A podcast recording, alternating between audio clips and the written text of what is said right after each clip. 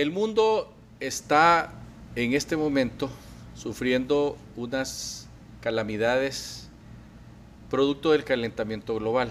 Las Naciones Unidas, que había creado desde hace unos 10 años un comité para que se cumplan con las normas que se han eh, propuesto en el mundo, sobre todo aquellas naciones que como la China, Europa, la India, eh, los Estados Unidos, son las potencias que de una o de otra manera están destruyendo el ambiente. ¿Cómo?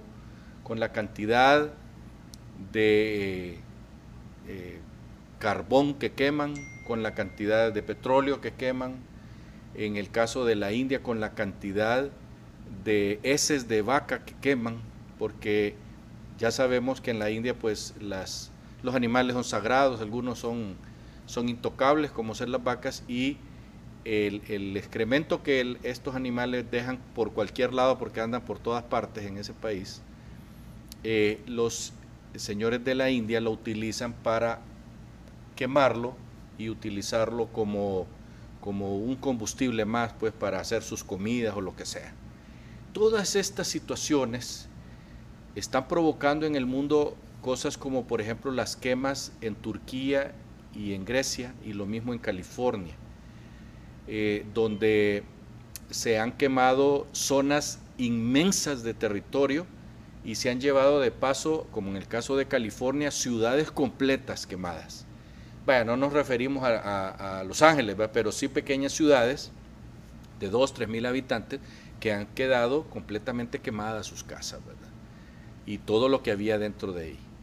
En el caso de Rusia, que también es otra de las potencias que tiene problemas graves con este asunto, el permafrost se está descongelando y eso ha producido, el permafrost es, el hielo que está debajo de la tierra, porque son supuestamente tierras que están en el círculo polar ártico y eh, eh, no sirven para nada más que para que estén allí eh, aguantando que se vaya ese, ese permafrost a las nubes cuando se quema. Y en este momento eh, tenemos información que en Rusia eh, hay un, una parte de ese territorio que es inmenso, que tiene una quema, un incendio del tamaño de lo que podríamos decir es una zona como todo Honduras quemándose como todo Honduras. Eh, esta situación a ellos muy poco les afecta porque Rusia es un país con 16 millones de kilómetros cuadrados. Entonces cuando se quema algo así, no les molesta en nada, pero cuando se va al cielo y entonces eh, eh, continúa haciendo crecer ese problema que tenemos del calentamiento global. En la China han habido lluvias inmensas. Solo para poner un ejemplo, en una ciudad llovió tanto en dos horas como lo que cae en seis meses de lluvia. De manera que los trenes quedaron bajo el agua y murió cientos de personas en esos trenes.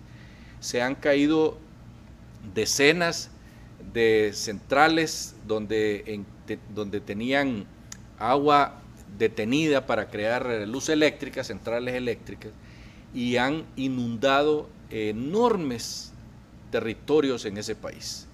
Mientras en el norte se quema, en el sur caen las lluvias gigantescas.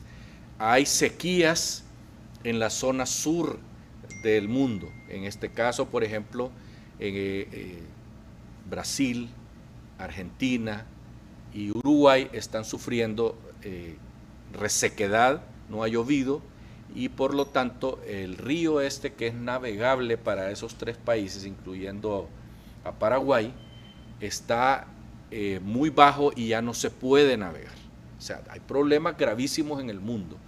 Por esa razón, aunque nosotros, los hondureños, no estamos en ese grupo de países, pero sí somos afectados directamente y la muestra la tuvimos el año pasado cuando nunca en la historia de este país, por lo menos en la historia que se ha llevado conteo y control desde la llegada de los españoles, se había dado el caso de dos huracanes, uno detrás de otro, que vinieron a pegar justo a Honduras.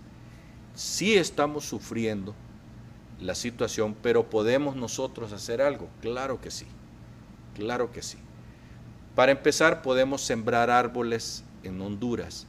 Y para continuar, debemos de pedirle a los candidatos de los tantos partidos políticos que hay, que pongan en sus eh, propuestas de trabajo que los hondureños sembremos eh, árboles en todo el país y que evitemos esos cortes masivos como están sucediendo en La Mosquitia, en Olancho y en Colón, donde inclusive han hecho una carretera de 138 kilómetros y aquí en el país nadie se daba cuenta y esa carretera ha servido para destruir eh, enormes eh, partes del país donde han sacado madera que después la botan en los ríos y la recogen en el mar.